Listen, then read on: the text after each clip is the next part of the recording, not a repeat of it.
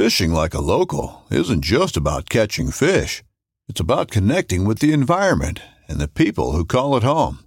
It's about hearing the stories and traditions that have been passed down for generations and sharing unforgettable moments with the people you meet along the way.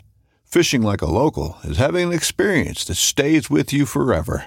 And with FishingBooker, you can experience it too, no matter where you are. Discover your next adventure on FishingBooker. Midway USA brand product designers have one straightforward goal develop high quality, technically sound products and deliver them to customers at reasonable prices. If you are immersed in the shooting sports industry and pay close attention to every single detail, you know our products are built right and stand up to everyday use. Who has shooting mats and range bag systems to hunting clothing and just about everything for the outdoors? Log on and shop 24 7 with super fast shipping. MidwayUSA.com. Hello and welcome to the Truth from the Stand Deer Hunting Podcast. I'm your host, Clint Campbell, and you are listening to episode number four. Today we're joined by Predator Quest Pro staff member Jerry Lannon, and he'll be sharing predator hunting tips that may help you with your QDM.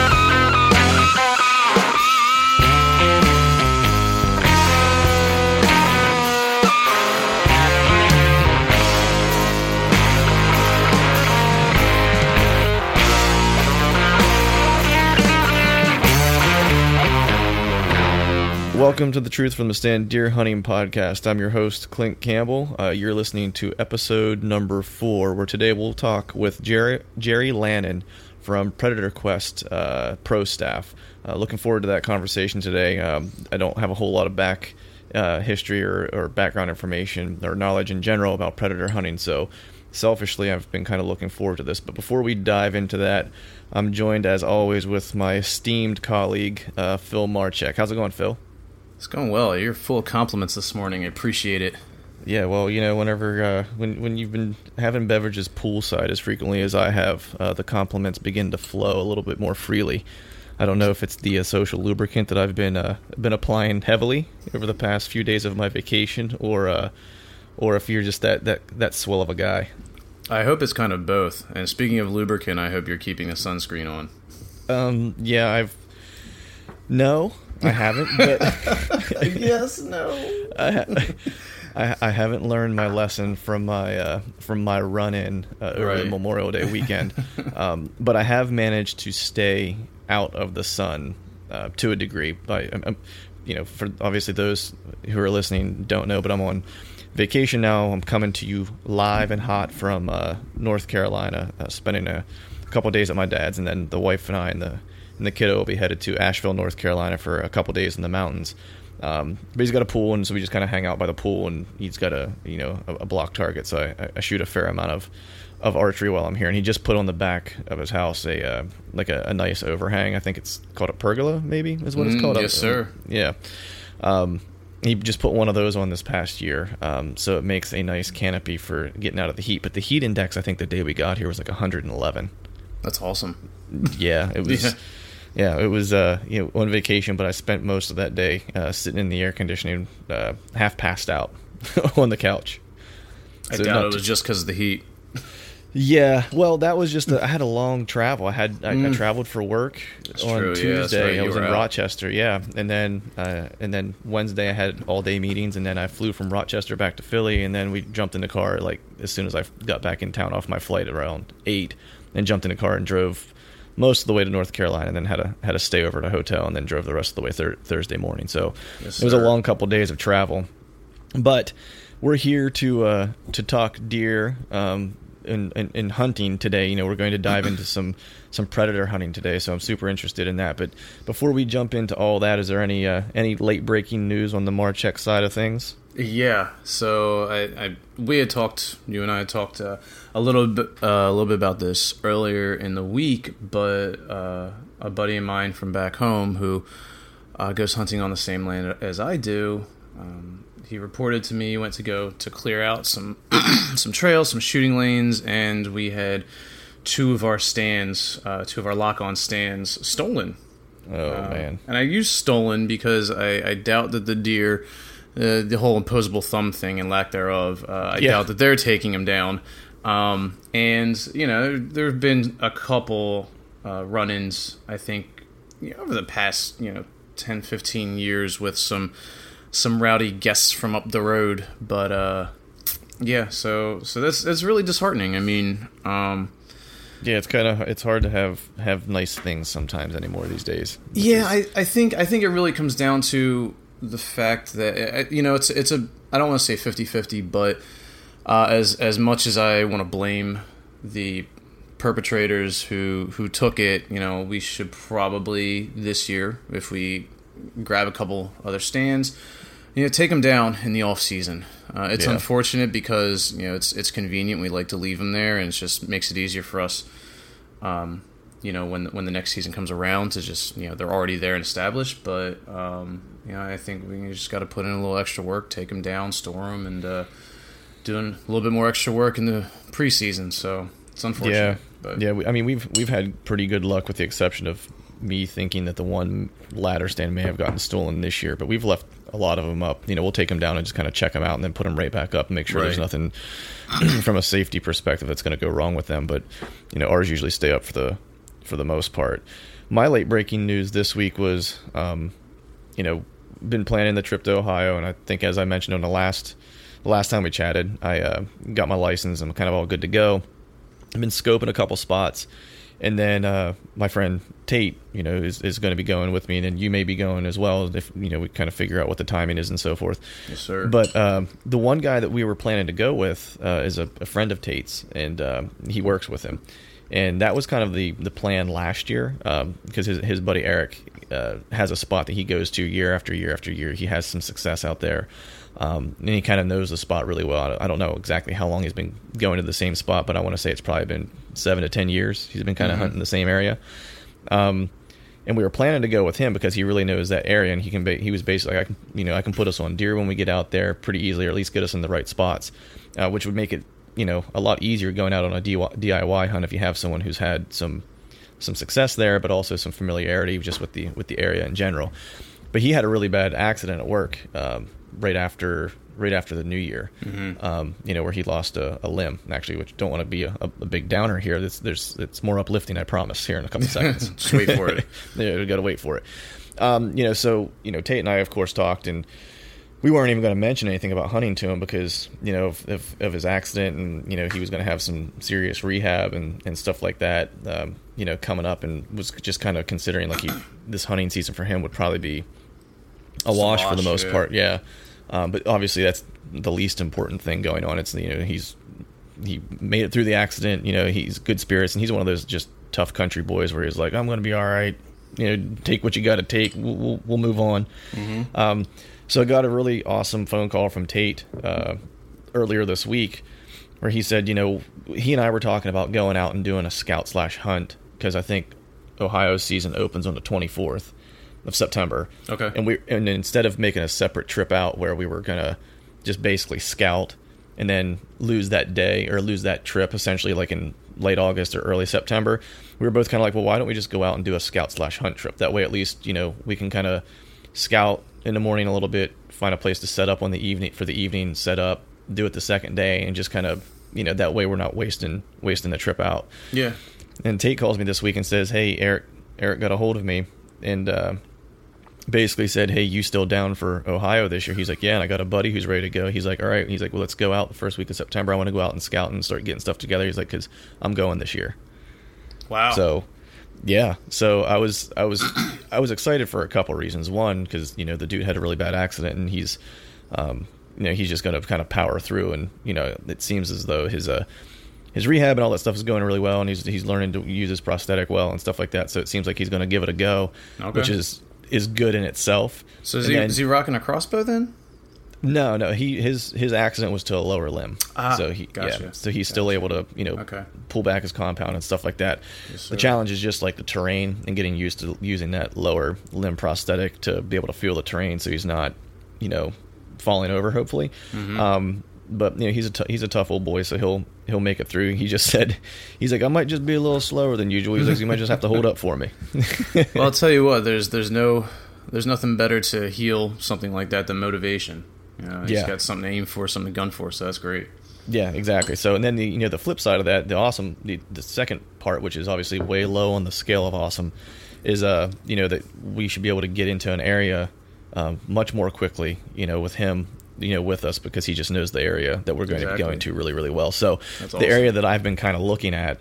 Um, may not be the area that we go to because I've kind of defaulted to him since he has the uh, information out there. But I'm supposed to talk to him this week and just kind of set up some plans for when we want to get out there and where we might want to go and if the areas that I had been kind of looking at how close are they to like the areas that he's hunted in the past because we might be able to kind of make a trip out and kind of hit the areas that he's familiar with quickly and then maybe shoot off to the areas that I've kind of pinpointed on the map. Um, but yeah, so all, all all good things. But that's nice, uh, nice. I'm really, you know, enjoying vacation at this point, but I'm itching to get back because I think we're going to head back to the farm because I've not looked at a camera since the beginning of beginning of July, and the one on the mountain I haven't looked at, or what it was uh, Memorial Day weekend was the last time I looked. Are you getting the, the one. twitches? I'm get I'm getting the twitches because the last pool the last pool we had had a couple of uh, a couple of uh, promising prospects. I on saw the, uh, the, yeah, I saw yeah. the one you sent me. Yeah, so um, you know they're obviously bachelor grouped up right now. Um, kind of think I know where they're at. I think I have an idea where you know what might be the uh, the stud of the group or the the boss of the clan. I think I have an idea where he where he may be betting. Um, just want to kind of go back. I'm not going to do like any crazy scouting, of course, but I think I have a general idea. But I really just want to see how much more growth they've put on in the past in the past month. Um, because what I had seen Yeah, at the totally. uh, beginning of July was was looking pretty good, and I was kind of uh, projecting forward, and it was like, man, if he if he continues at the rate that he's uh, that he was moving at, you know, at the beginning of July, then I might have something pretty uh, pretty nice to try to chase around down there this year. So Look out. yeah, looking forward to that. But um, I think at this point, you know, I think we can go ahead and that's all the updates I have. So we, we could probably go ahead and get Jerry on the on the line, unless there's anything else you want to add. I'm, I'm I'm looking forward to talking to him because I don't know if you've predator hunted in the past, but, but I've not. I had a little bit of a pre-screening call with him yesterday. Um, the dude really knows his stuff. He's a he's a Pennsylvania boy as well, which is nice. Nice. Um, No, I Yeah. think I think the only predator hunting I've done is uh, an angry groundhog. Yeah, that's probably about the extent extent of mine too. Um, and you know, and we do have some Yodis at the farm, which would be nice to try to take care of. So, um, you know, looking forward to talking to him. Hopefully, he can point me in the right direction at least that I can get started and maybe extend my hunting season a little bit. You know, after deer season, can turn my attention to some some predators. So, That'd be pretty sweet. further, yeah, yeah, exactly. So, By the way, I do have I do have a piece of news. A piece of Oh, yeah? news. Uh, yeah. So I sent the picture uh, when I got it, but I am set for uh, for the farm. A little doe tag action. oh yeah, nice. Remember that? Yeah. Did you get yours yet? it had it didn't come before I left for vacation, so I don't There's a little present waiting for you. Yeah, hopefully. Uh, hopefully, it, well, the, all the floors are being redone in our place while we're gone, so hopefully the mail didn't get thrown away. So, or it didn't come through the mail slot and go underneath the floors. yeah, exactly. yeah, exactly. That'd be that'd be a new uh, a new interesting way to to make some tag soup, as if it is permanently placed underneath my floors. right. So, all right, cool. Without further ado, though, we'll uh, we'll go ahead and uh, give Jerry a ring and uh, learn about some predator hunting. All right, everyone, we're back, and we are now joined by Jerry Lannon from Predator uh, Quest Hunting TV uh, as a pro staff member. Um, as I mentioned at the top, you know we're pretty excited to talk to Jerry. Um, I don't have a whole lot of information or, or knowledge when it comes to predator hunting, and uh, we had a little bit of a pre-screening call yesterday when he and I kind of just chatted a little bit. And uh, you know, selfishly, of course, I'm really looking forward to the to the information he can share with us today because I think it may, uh, in fact, help me out on my farm. Um, and I'm sure that some of the uh, the listeners will find this uh, conversation valuable as well. But first, how, how's it going, Jerry? Good, good. How you guys doing? Not too bad. Uh, hanging in there. I'm on uh, I'm on vacation down here in North Carolina, trying to beat the heat. Um, but So other, you're just rubbing it in at this point, okay? yeah, I'm trying to I'm trying to stay well well hydrated with uh, with fine pilsners and uh, and, and, and, and trying to stay out of the sun. But uh, but otherwise, we're doing we're doing okay. Um, I know yesterday you and I talked a little bit. Um, you know, I know you're a Pennsylvania boy, uh, which you know makes me even that much more excited about the conversation that we can you know bring some other Pennsylvania folks into the fold here. Um, but for those of you who, or you know, for the listeners who you know may not know who you are and, and, and what you do and and where you're from and so forth, could you just give us a little bit of background about yourself, what you do, um, you know, predator hunting, and uh, and uh, where you're from? Yeah, I'm Morrisdale, Pennsylvania. It's pretty much it's in the center of PA. So uh, got hooked up with the Predator Quest TV, which has been a great. It's been great ever since. It's been about six months now. There, everyone there is a great group of guys. So, uh, but I've been predator hunting here for almost 20 years now, and it's it's good for me to say the coyote hunting's getting better, but it's bad to say that because no one wants a lot of coyotes. So I enjoy hunting them. So that's the the downfall, I guess. You know, people don't want to pile of coyotes. So but other than that, I'm a corrections officer. My normal job is a corrections officer, and I spend most of the other time coyote hunting. Nice. So how you know when you and I talked a little bit, I know that you uh, also do some do some deer hunting, and uh, you know how was your uh, 2015 season? No, it was good. Good. I tagged out. I got a, a eight point and a doe, so it's pretty good here. I got an archery season. I was happy with that. Nice. Yeah, that's uh, better better than mine. I basically sweated in a tree stand in November for, for the most part. yeah. I did manage to take a doe, but uh, you know, it was I, I, got more sweat than I did uh, than I filled tags. That was for sure. but uh, you know, so predator hunting, it, it's interesting because you know I grew up in PA, and I remember growing up as a as a kid. I didn't recall there being a ton of, of coyotes around. It wasn't until you know I moved away and lived in Florida for probably ten years, and I came back and of course, there was a lot more coyotes in the area than I ever remembered. Um, you know, but so it was something that was I'd never really thought of growing up as getting as getting into. So I'm just curious. I, when I think of predator hunting, I always think of more western states and guys getting getting into it because they obviously have you know different types of predators and and so forth. So how did you get into predator hunting? What kind of what kind of spawned that? I uh, when I was 14, when I started hunting here when I was 12, I had a I hunted, started hunting with the 30-30 for deer. And I grew up on a farm, and I was always hunting farm fields, and you know I had 30-30, and this, you know, the range on that's not very far. You know, 150 right. yards is you're pretty much max.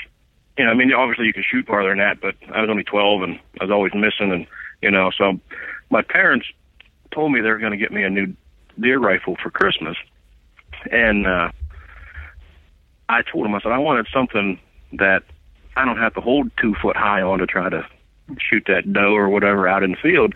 But I was, when I was 14, they got me a 7mm Magnum, which you know I, I was just a little little kid that had a big gun, but it was nice because right. it, you didn't have to hold high on anything. Well, like they got that for me before deer season for Christmas. Well, me and my dad went out to uh, a big chunk of game lands out called Black Moshannon, and uh, we before uh, rifle season, we were deciding we are going to go out there and look around. Maybe maybe that's where we were going to hunt at. We're, we weren't 100 percent sure. Well, we walked probably three quarters of a mile down into this big hollow, and uh, my dad had this old PS Olt Coyote Fox call. It's an old company that you know they were probably one of the first ones that started making turtler calls, and it sounds terrible. You know, I like when I hear it now, I'm like, I don't know how that thing even worked. But and we got down in there, and I had my new rifle, and Dad had a, I think he had his 30-06, and we walked down in there, and we just stopped, and we're standing there on the old logging road, and he just starts wailing on that old call, and it was only a couple minutes, and we see something running at us, and I'm like, what is that?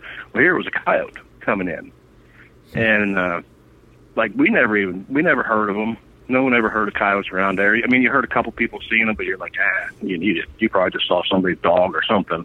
Right. But sure enough, that thing came up probably 40, 50 yards from us, and we were both in so much shock that what happened. We never even took our rifles off our shoulders. it it saw us, turn around, and was gone. You know, and, and I remember like we're looking at each other and like, man, that's that was that was a coyote. You know. But ever since then, that that first initial seeing that thing come in just sparked the the fire in me that I can't. It's terrible. I can't get rid of it now. You know. Well, so like you, you, you kind of fell into coyote hunting backwards almost, right? It's kind of what it Yeah. sounded like. Wow. That's, Yeah. I tell you what, though, when you do see them in the in the wild, if you get a chance to, it's uh because you know at least for me, they've been so scarce to see, um, you know, live. Um, It does kind of just make you stop and take pause for a second. You're used to seeing deer, turkeys, but it's predators are just such different creatures. I think that when I see them, it's kind of I, I it, they're kind of awe inspiring for a moment. It's like whenever I see a bear in the woods, it's like I don't often do see them, so when I do, it's kind of a big deal. You know, it's for me, it's kind of the same with coyotes. Whenever I've I've only ever seen one live in the wild. Um, and it definitely was like I, I had to take a double take because I same thing as you just mentioned. I thought it was someone's dog, and then whenever I looked, I was like, "That's a mangy looking dog." And, uh, and why is it why is it in the middle of that field? So, so I know you, you're you're mentioning obviously coyotes in, in this in this area. You know, do you do you primarily hunt coyotes, or do you hunt other predators? And, and where you know in Pennsylvania, are you? Or I guess are some of the better spots. And if you're hunting elsewhere, what are some of those other places that you're hunting? I mainly hunt like I, I hunt coyote, fox, and try to get after bobcats too. But I mean, they're bobcats are pretty. I don't want to say they're scarce, but they're it's hard to to get after them. I mean, you can get lucky and call them in, but I mainly hunt. I'll say within an hour, an hour and twenty minutes. Like if you put a circle around where I live, you know, Okay. I don't travel very far. I hunt mm-hmm. a lot of farmers and stuff will get a hold of me and say, hey, you know, I got I've been hearing coyotes, I've been seeing coyotes, and you know, come down here and get rid of them for me. Right. So I mean, so I don't travel overly far. You know, I've never been out west hunting them. I'd like to make a trip out there. You know, just to see the what's how the different how it differs between here and out there. And, you know, mm-hmm. You know what's you know what's interesting, Jerry, about that? You know, having farmers reach out to you and say, "Hey, we have some coyotes running around. You know, need to take care of them." Is I don't have anybody reaching out to me saying, "Hey, I got this ten pointer that's really eating these shrubs. You need to come take care of it." see if you if you start coyote hunting and you get in there and you do a good job, then maybe they'll get a hold. Hey, you know what? You did all right. You want to, you know, you're more welcome to come out here and do some hunting if you want. yeah, that's that's true. That's true. Right. Kind of, kind of weasel your way in there a little bit. You know. I like the I like the sounds of that. What uh? So with uh, This upcoming concert season will be all about the boots, and Tecovas is your stop for the best in Western style. Tecovas has seasonal and limited edition offerings this spring and summer, including men's and women's boots, apparel, hats, bags, and more. All Tecovas boots are made by hand in a time honored tradition with timeless styles that are always on trend. And Tecovas has first wear comfort with little to no break in period. It's hard to find this level of comfort paired with this level of style. Stop by your local Tecovas store, have a complimentary drink or two, that's WCB style, and shop new styles. The smell of fresh leather and friendly staff are at your service. Many stores even have leather custom branding to make your boots truly personalized. And with regular live music and events, there's no in store experience like it. If you can't make it into a store, just visit tecovas.com. That's T E C O V A S.com. They offer free shipping on all boots, as well as free returns and exchanges, and ship right to your door. Go to tecovas.com and find your new favorite pair of boots today. the predator hunting, you were you were mentioning the, the farmers are getting a hold of you. Now, I'm, I'm sure a lot of these farmers, you know, are, are obviously looking to make sure that their livestock is safe and so forth, especially if they're you know have, having a lot of young calves, you know, during the during the spring or what have you. Um, but you know, do you ever have folks you know who are managing specifically for deer give you a call in, and can you, I guess, do you have any?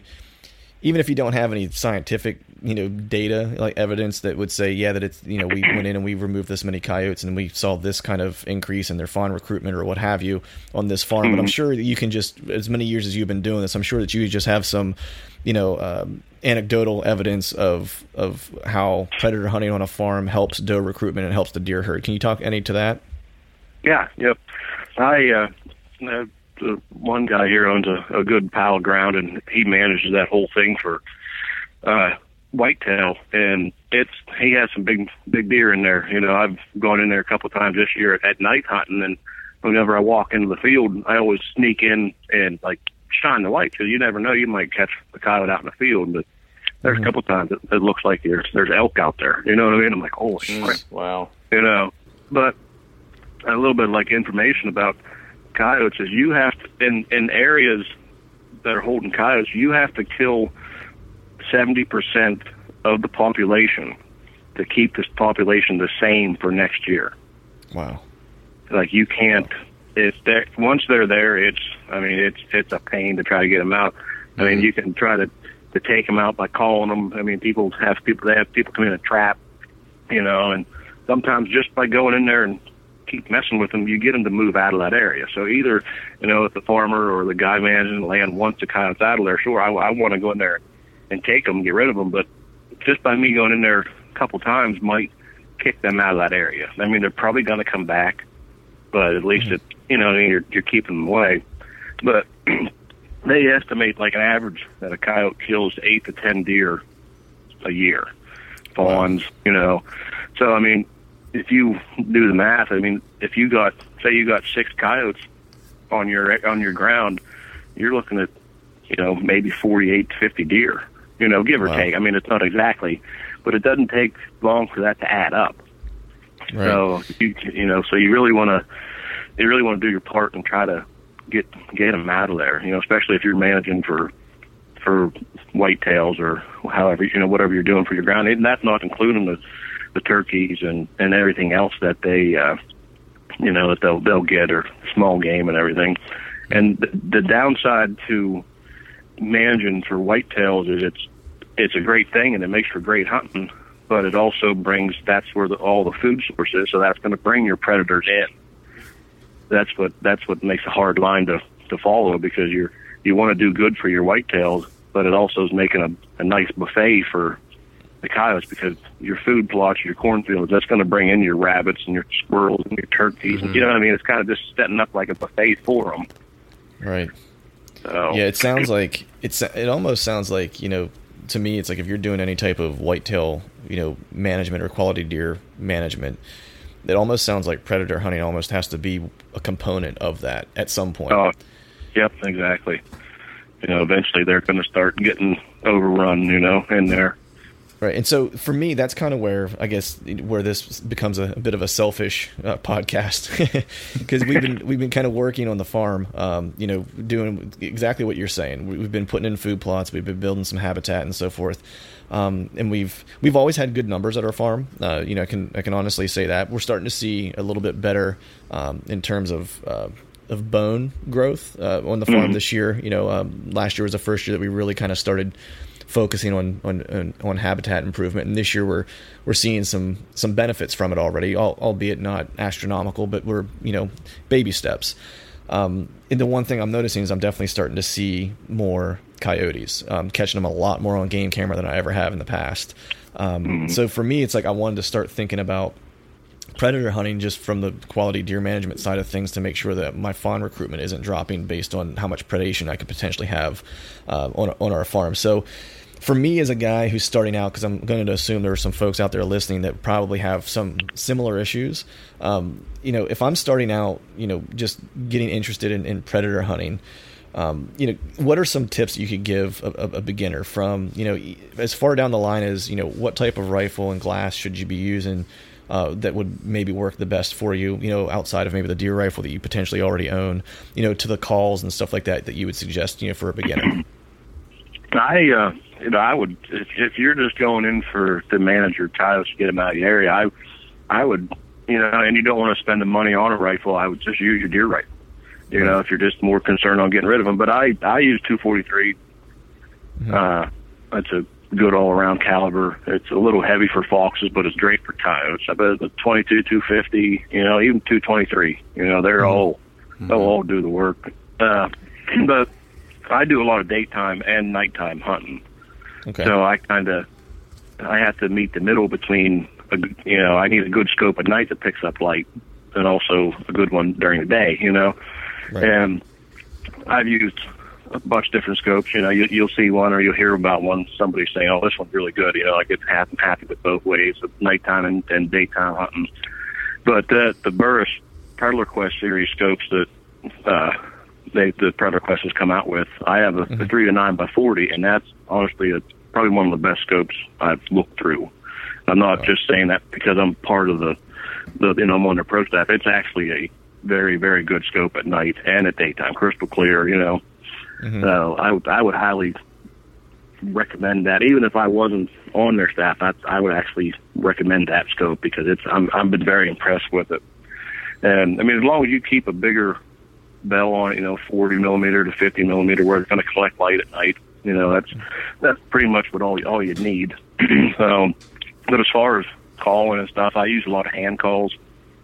Uh, I also use electronic calls because there's times that I don't have a, a lot of time to where I can pick and choose where I want to hunt because of the wind direction. So if I go into an area that I can't get the wind right for using hand calls, obviously I'm going to use an electronic call and I'll stick it out so I can get the wind right. You know, so that way I'm still being I'm still able to hunt that area. Right. Uh, but they never want to.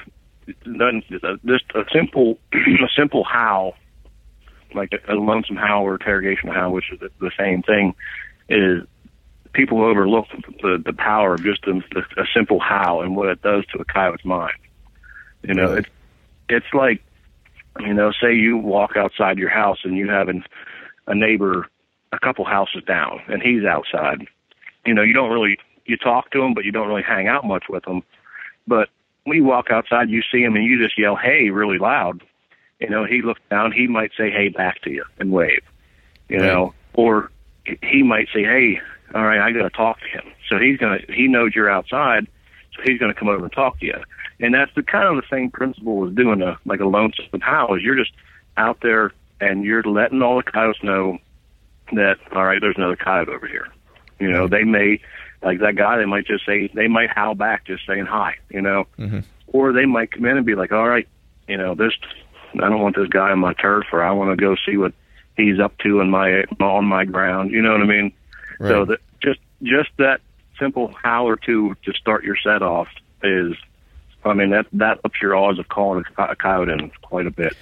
Now, is that something you would use to try to call them in as, as as like a strategy, or is that really what you just mentioned, like your setup call before you get into making any type of distress calls?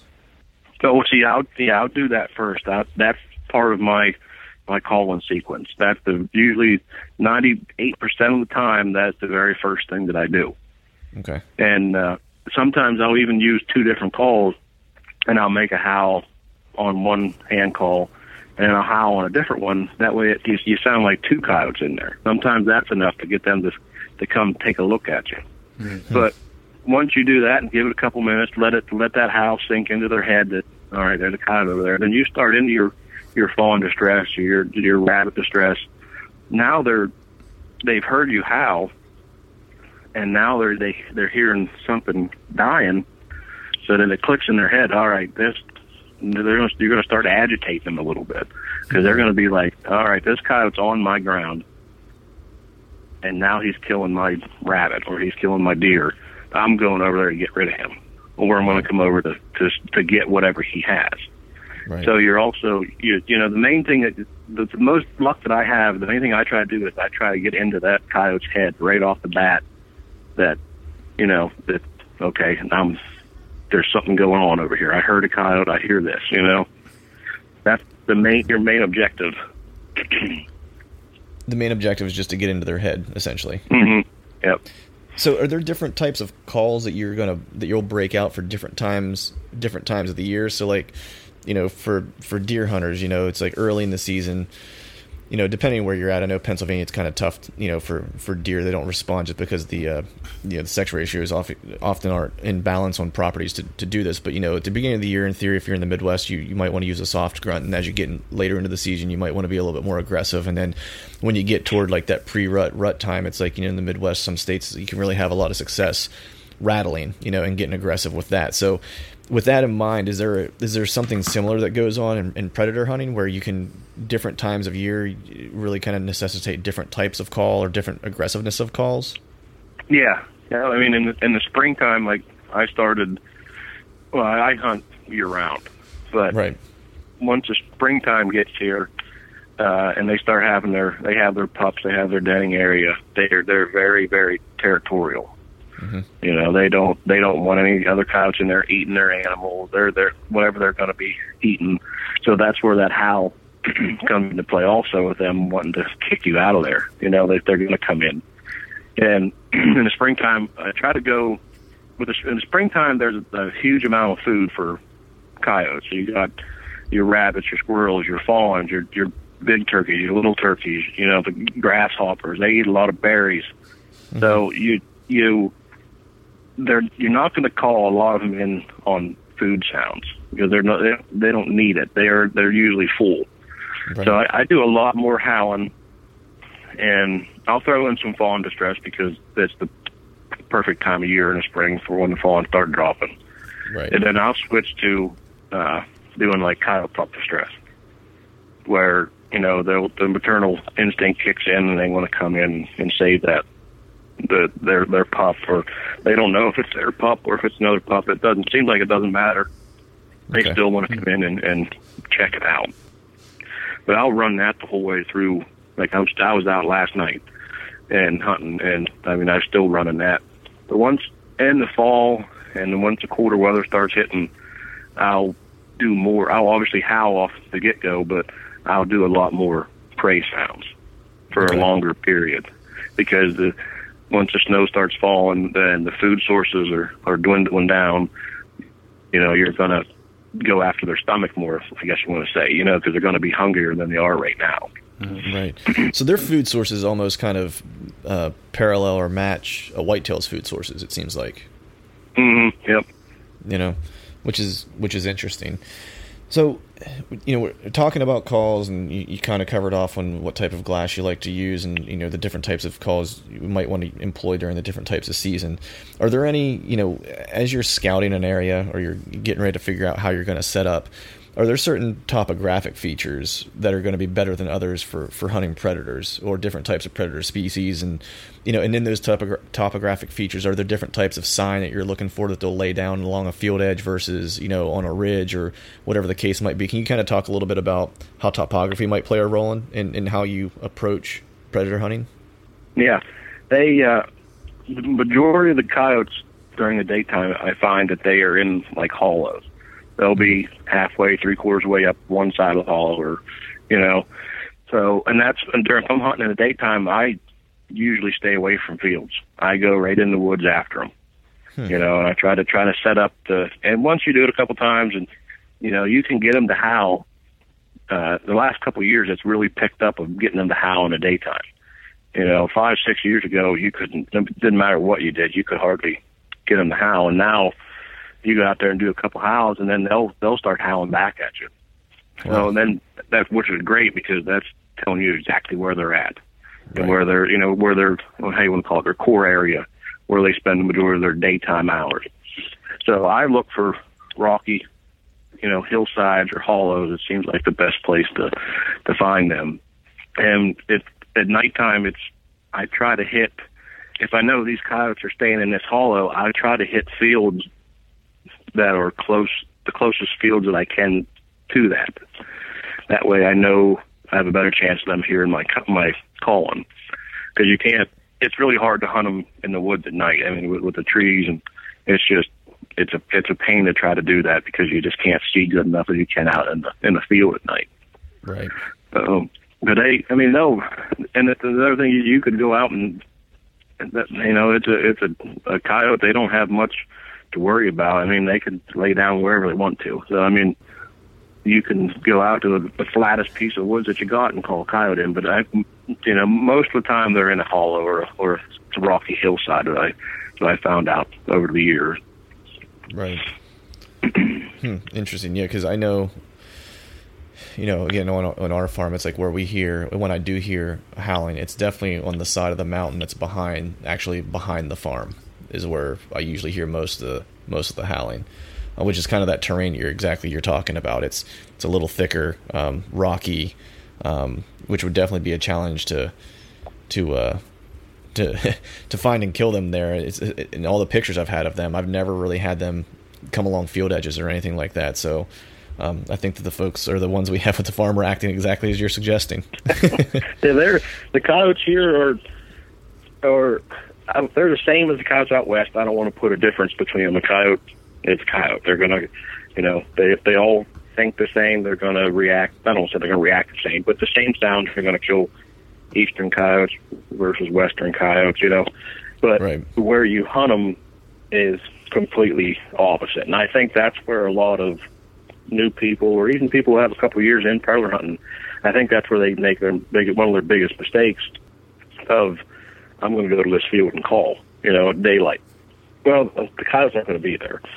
Then the chances of calling one to that field and it actually coming out and showing itself is, is pretty slim. You know, like out west, uh, they don't have much woods like we have. Right. You know, so they're going to find a little piece of woods, but they're a lot more comfortable coming out into the open. You Right. understand what I'm saying? Like you're going to have a better chance of calling into a bigger field, and yeah, I mean you're going to see them coming in from seven, eight hundred thousand yards out. We're here calling in the woods. The last uh, three coyotes I've called in, by the time I've seen them, they were already within 50 yards of me. Oh, You know what I mean? So it's Yeah. it's a whole. I mean, you got to be pretty much ready as soon as you hit a call. You got to be pretty much staring down your scope. You know what I mean? Uh, Right. They can show up quick. Yeah, you're not going to have a whole lot of a whole lot of. They're not going to give you a whole lot of opportunity to say, "Hey, here I am, watch me." Yeah, yeah here know. I come. You know. Uh, Yeah. So you you mentioned something there just a second ago, and it's funny because it it was the perfect segue. Because the next thing I wanted to kind of ask you was, you know, what are so you you mentioned that one of the biggest mistakes people people make is where they're where they're hunting coyotes as a, as a beginner, even if they're a couple years in. Um, So what are some like if you had to categorize like the top five mistakes that you see new people make that if they would just you know cut down on those five mistakes, they'd probably see their predator hunting success go up. What are what are those top five things in your mind? obviously, the main thing is you have to be where the coyotes are. That's Right. plain and simple. And you know, I was I fell into that category for probably I want to say ten years. Mhm. You know, I knew there I knew there was coyotes in the area, but I wouldn't pay enough attention to where they actually were. Mhm. You know, so I'd be like, all right, I'm going to go into this field and call. Well, I wouldn't have any luck. Right. Or, you know, you'd you'd start calling and they would start howling, but they're a good ways away. So you're like, mm-hmm. oh, all right, they can they can hear me. But the things you have to factor in is that coyotes have boundary lines that they you know they won't cross, and their their areas they can be big, they can be small depending on the food sources. If they have a lot of food sort like a lot of food in that area, their their their area their home range doesn't doesn't have to be that big. So, but you might be calling to where you're calling from might not be their how you say that might not be their ground. You know, so they're going to answer you. They're going to do their normal stuff, but they're not going to commit to your calling. You know, but you might get the you know whoever's area that is to come in, but they might be a, a long ways off also. So you need to, you know, the the best thing that I could tell you is know exactly where your coyotes are.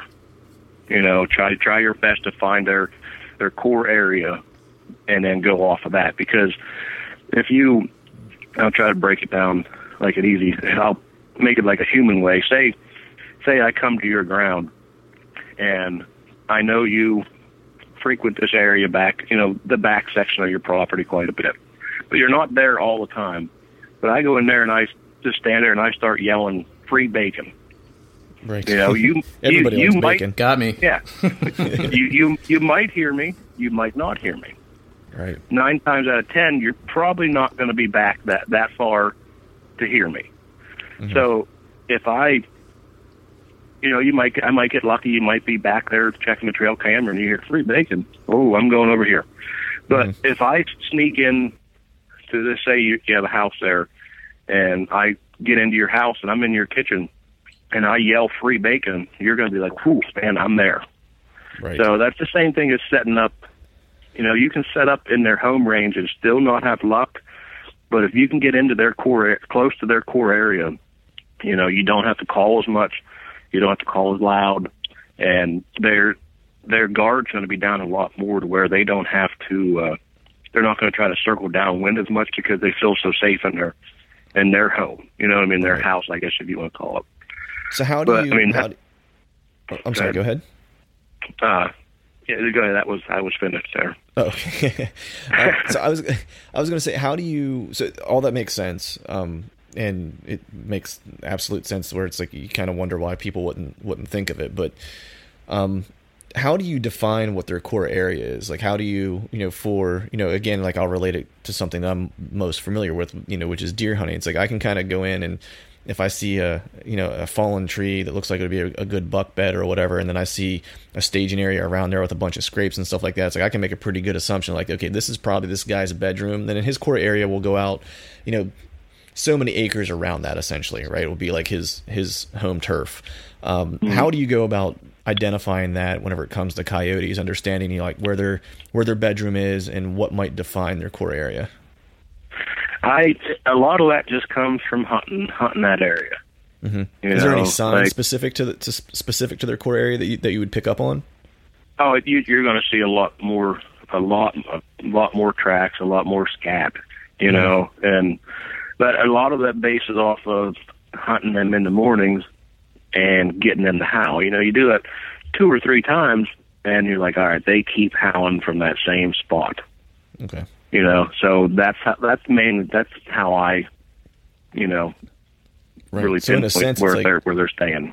Right. So in a sense, it's like that initial howling sequence. Like if you go to a new farm, right? Say I called you up and said, "Hey Jerry, I got coyotes down at my farm that I need I need someone to help me take care of." That first howling sequence you would do, not only is kind of like you know that first sequence that you like to set up with but it might be how you kind of start to determine where they're where they're living so you can basically start to map your plan for future hunts in that area. Does that sound oh, correct? Yep. That's a hundred mm-hmm. percent right. I mean you're you're hunting and scouting you know i mean it's right. you know, like whitetails you can kind of you have trail i mean you could use trail cameras for coyotes but it's you're going to be you know i think you're going to be wasting a lot more time than actually getting in there making stands and learning that area as you're hunting it, you know. And the downfall of that is last night I went out to a a new farm. I found the farm years ago, but the guy got a hold of me and yeah, it's a it's a beef farm and he's been hearing the coyotes, seeing the coyotes, and he doesn't want them stressing his his cows out. Right. So where I used to have luck there where the coyotes used to stay, I went and set up there because I thought, all right, you know, this is where I used to set up. You know, well here mm-hmm. they're not in there anymore. Hmm. They moved. They moved. They were about I don't know 800 yards farther away. Well, I set up completely wrong. And once I got them to howl and everything, I'm, I'm not moving because as soon as you stand up to move, that's when they're gonna one's gonna be standing there looking at you. It seems like. Right. so, but that turned into over an hour long set where we were howling back and forth, and I I just threw the the kitchen sink at them. Everything that I knew how to do, every sound. You know, I mean, I just I, I just couldn't get him to budge. Mm-hmm. When I finally hit some like higher pitched uh, challenge howls, and I got two of them. I saw two sets of eyes coming, mm-hmm. and so I set up wrong. There's a little hollow in the field where I couldn't see the bottom of it, and they come away probably 300 yards across that field, and I'm sitting there. They went out of sight, and I'm like, they got to be popping up here sometime. And I sat there for another 20 minutes and never saw them. So apparently, you know, just by setting up wrong, is another big thing. I mean, you got to set up right also to, you know, and you're good. The only way you're going to learn that is to over years of doing it. You right. know, like that was a mistake. I learned from my mistake. I know, you know, I'm kicking myself in the butt. Like I couldn't sleep last night, and I'm still mad at myself for, you know, not getting that, not getting at least one limb out of there for them. You know. Right. Yeah. It's something how the uh, how hunting like that. Those those small mistakes. You know, number one, kind of doom you. Number two, how badly it, it eats you up. I can. I. Oh. I can completely yeah, understand the uh, the sleepless nights. It's quite the uh, yeah, I was mad yeah. Walking back to my truck. I was just like, you, you know, you're so stupid, blah, blah, you know what I mean? yeah, I know. There's been days in the tree stand where I felt like I just wanted to throw my bow out of the. Tree. I thought mm-hmm. I might have mm-hmm. better luck hitting something by throwing my bow but but so you know talking you know we, we covered a bunch of stuff here um, you know all, all, really good information i'm getting quite the education here on my end phil i don't know about about you you feeling pretty uh pretty educated here yeah this is a uh, I think kind of like it is it's quite the education a little mind-blowing because i mean I think at first glance it seems like, oh man, this this is going to be easy. I get a gun, I get some calls, I go out, and bang, it's going to happen. But the more that I think about it, and I think it's it's that much truer. I think a lot of other people that are that are potentially listening uh, should think about it too. Like it's really about getting out there and spending time out there. I mean, I, I don't think you can just go out there. It seems like deer. You can't just go out there and, and be lucky uh, all the time, and most times you're going to strike out. But it's about putting the time in and understanding, uh, you know, the movements, understanding um, the mindsets. Uh, but I do I do like how it is kind of a, a mind game to a point. Um, one of the things that uh, in previous podcasts I've kind of hinted at is is I'm really an advocate of like you know going from field to table and understanding like how my family's eating, how I'm eating. And I was just wondering. I mean, I've never heard of eating coyotes before, but like, is that a, a viable food source? Uh, you could probably eat it. I, I wouldn't. hey, I don't know. I mean, I'm I'm I'm learning right now, so. I watched the TV. I don't know if you ever watched that TV show. It's called Meat Eaters with that Steve Rinella. Yeah, yeah. They cook. We were actually they, just they talking shot about him right before we jumped on. Yeah. A, they they shot a coyote on there and ate it. You know, and you did. Yeah, it's, I don't. I wouldn't recommend it. You know. I bet it tastes like chicken. yeah, that's, that's probably the other white meat. I'd imagine. Maybe we're missing out on a huge business opportunity. I don't know. You know, we can start packaging it up and selling it somewhere. Yeah, So- not, not this guy. I know that. yeah, yeah. So actually, um, I, I mean, uh, kind of on the same, uh, on the same messaging with coyotes. I mean, is it very similar with hunting foxes? Because where I hunt, which is probably about, uh, you know, about two and a half hours east of where Clinton and Jerry where you hunt. Um, I, I actually see more foxes than coyotes. So, um, would you would you essentially go after foxes within the same mindset? Obviously, not the howling perspective, but Yeah, kind of, and a little bit different. Now, once like fox season comes in here in the end of October, I change my calling up a little bit. I'll I'll start off with prey sounds okay, because you you know you're gonna you still might run the chance of calling a uh, a coyote in, and you're if you're going after fox, you're gonna call them in. You know, I I- wish you could go out and and you know hunt both of them, but you kind of got to you kind of got to break it down to all right, I'm hunting coyotes, all right, I'm hunting fox. right, You know, what I mean, you can't you you can't really use the same tactics. I mean, uh, most of the time, a fox isn't going to come in after you did like a hound sequence because they're like, I'm not going in there. I'm going to get eaten. yeah, you it's know, so yeah. But and and the when I'll go in and make a normal fox stand where I'll run, you know, some I'll do some prey distress, whether rabbit, bird, whatever, and then I'll usually try to do some type of of gray fox pup distress towards the end of that. And I've actually had a handful of coyotes come in during that that sound oh wow, you know, because and I, I think it's a a uh, they want to come in and get rid of that fox because it's a competitor for their food. yeah, So, but at the end of that, I will then that's when I will howl. And Okay. then if I get coyotes, if I get the coyotes to start howling back, depending on how close they are, I will either keep the stand going from there or I'll pull my phone. Everyone has an iPhone. Pull it out, pull up a map, and look and be like, all right, I can get to this field, and I'll just move on them. You know. So, that makes sense. Yeah, but it, it's uh, that's kind of you know the way I changed up a little bit in the.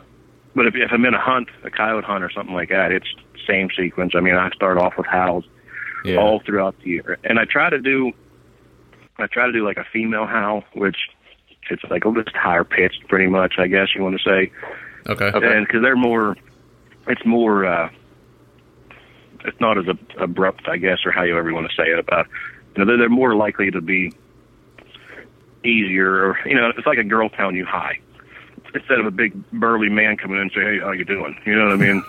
You're not going to be as, as intimidated, I guess, would be the best way Sure. to put it. sure, Um, cool. So you mentioned you mentioned fox season comes in in October, which was there was you know something I wanted to ask you. Two things actually you mentioned there was one: is there a better time of year than others to hunt predators, be it fox or coyote? And then when you'd mentioned you know doing a female call, is there a type of you know is there a, time of year where the where coyotes specifically are, are breeding where they'll react more to like mating calls, much like you know how we do with how we work deer in terms of the, the during the, uh, the the rut time or the rut the peak of the rut. Yeah, it, it's the same thing. You know, I mean, it's uh, you know, obviously the, the coyotes have their breeding season, and you it's the same as the rut. But you're going to have instead of the male's running around trying to breed every female, they'll they'll mainly uh, they usually stick with their own. You know, I mean, they'll, you'll have pairs, but it doesn't mean you can't call that.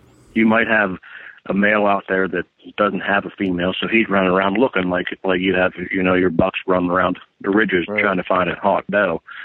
So, and that time of year, I do a lot of female howls, and it's you know, that that's actually the name for it's female invitational howl, and which is a lot of a lot of higher pitched howls and more of a closer sequence of how, like how you know what I mean like non not almost say nonstop, but a lot more howling than you're what you'd normally do, and all that is is is saying it's almost like you turning over the Primo's can call, you know. All right, I'm I'm over here. I'm I'm looking for a man, and a lot of time you'll get them to show up. But the the funny part about that is I've called a lot of females in with that, you know. So I don't know if they're coming in because they have a man, and they're want to kick you out of the ground. So you're, you know, they're the male coyote doesn't leave her and go to that one.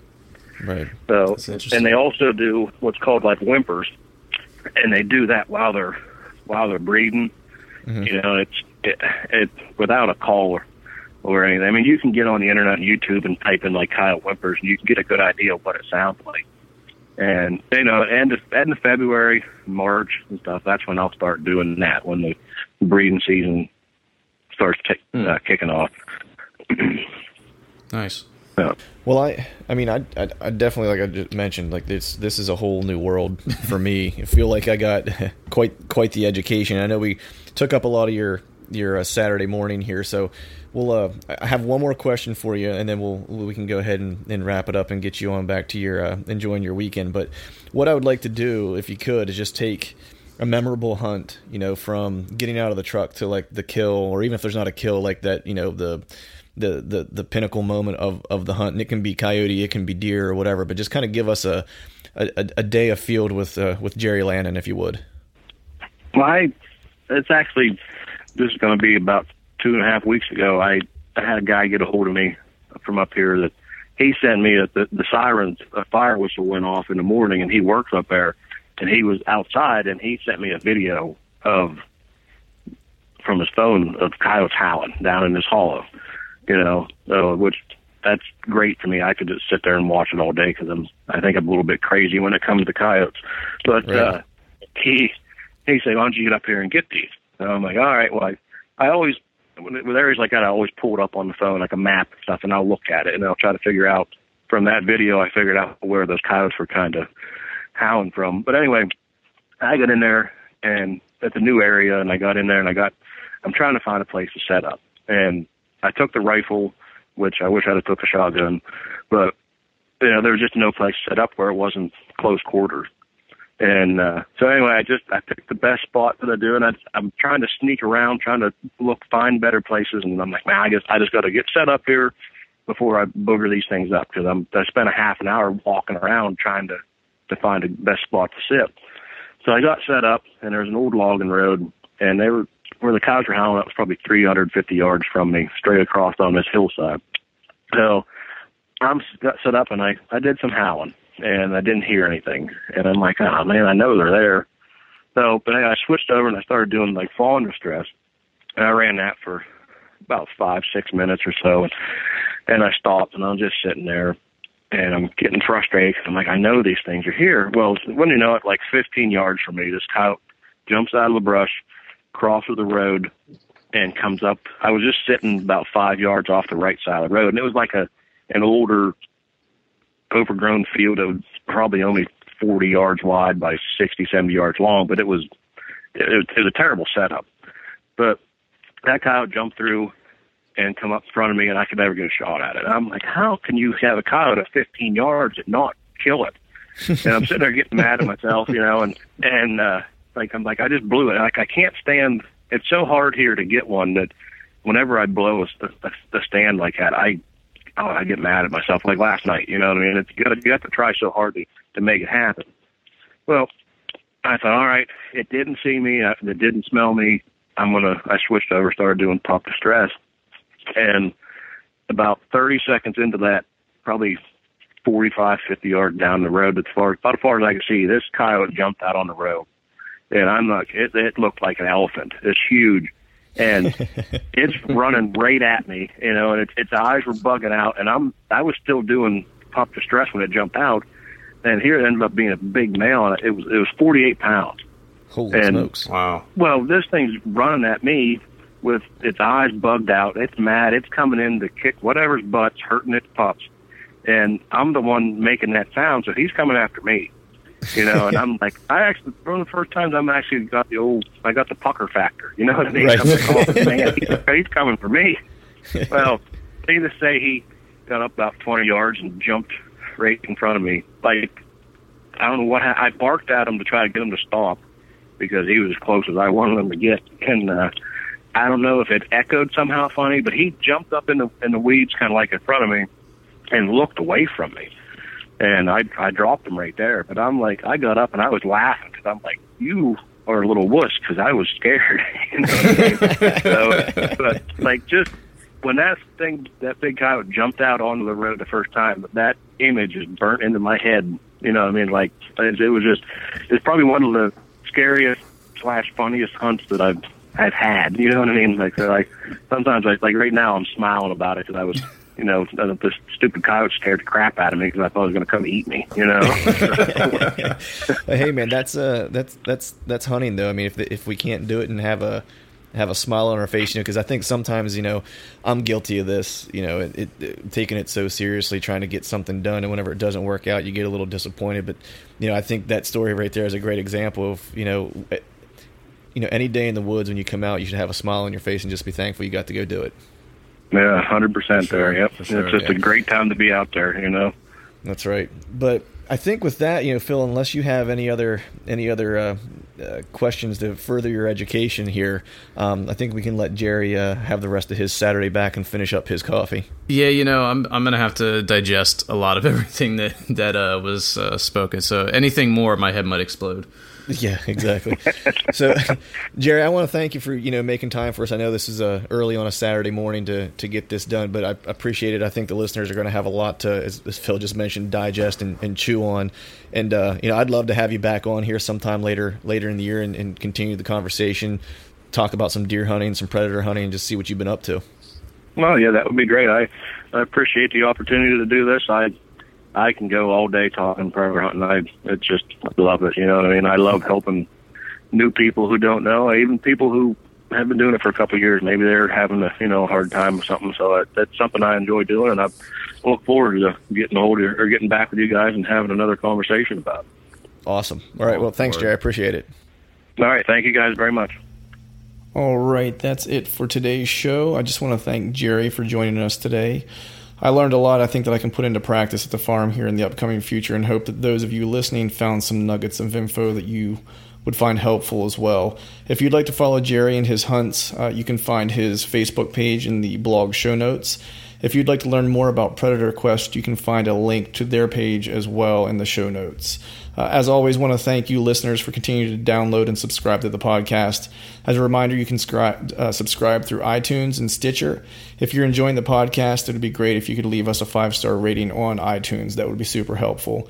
And one last thing, we're going to start to include some listener stories on the podcast. And if you have an interesting story you'd like to share, uh, please get a hold of me either on Facebook or you can email me at clint at truthfromthestand.com and give me just a brief description of your hunt that you would like to share, and I'll start to contact some of you folks to uh, to get you involved in the show as well. So until next time, we'll see you.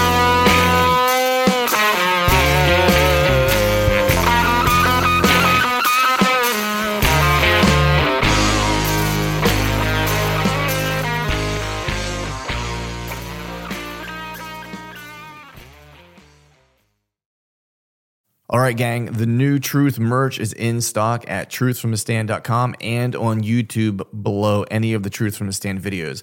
I've got some new hats, beanies, t shirts, long sleeve t shirts, and sweatshirts. There's even a new do hard shit hat for those of us who like to embrace micro dosing adversity. So head to truthfromthestand.com and check out the new gear and use the code TRUTH, T R U T H, and save yourself some cash on the new gear.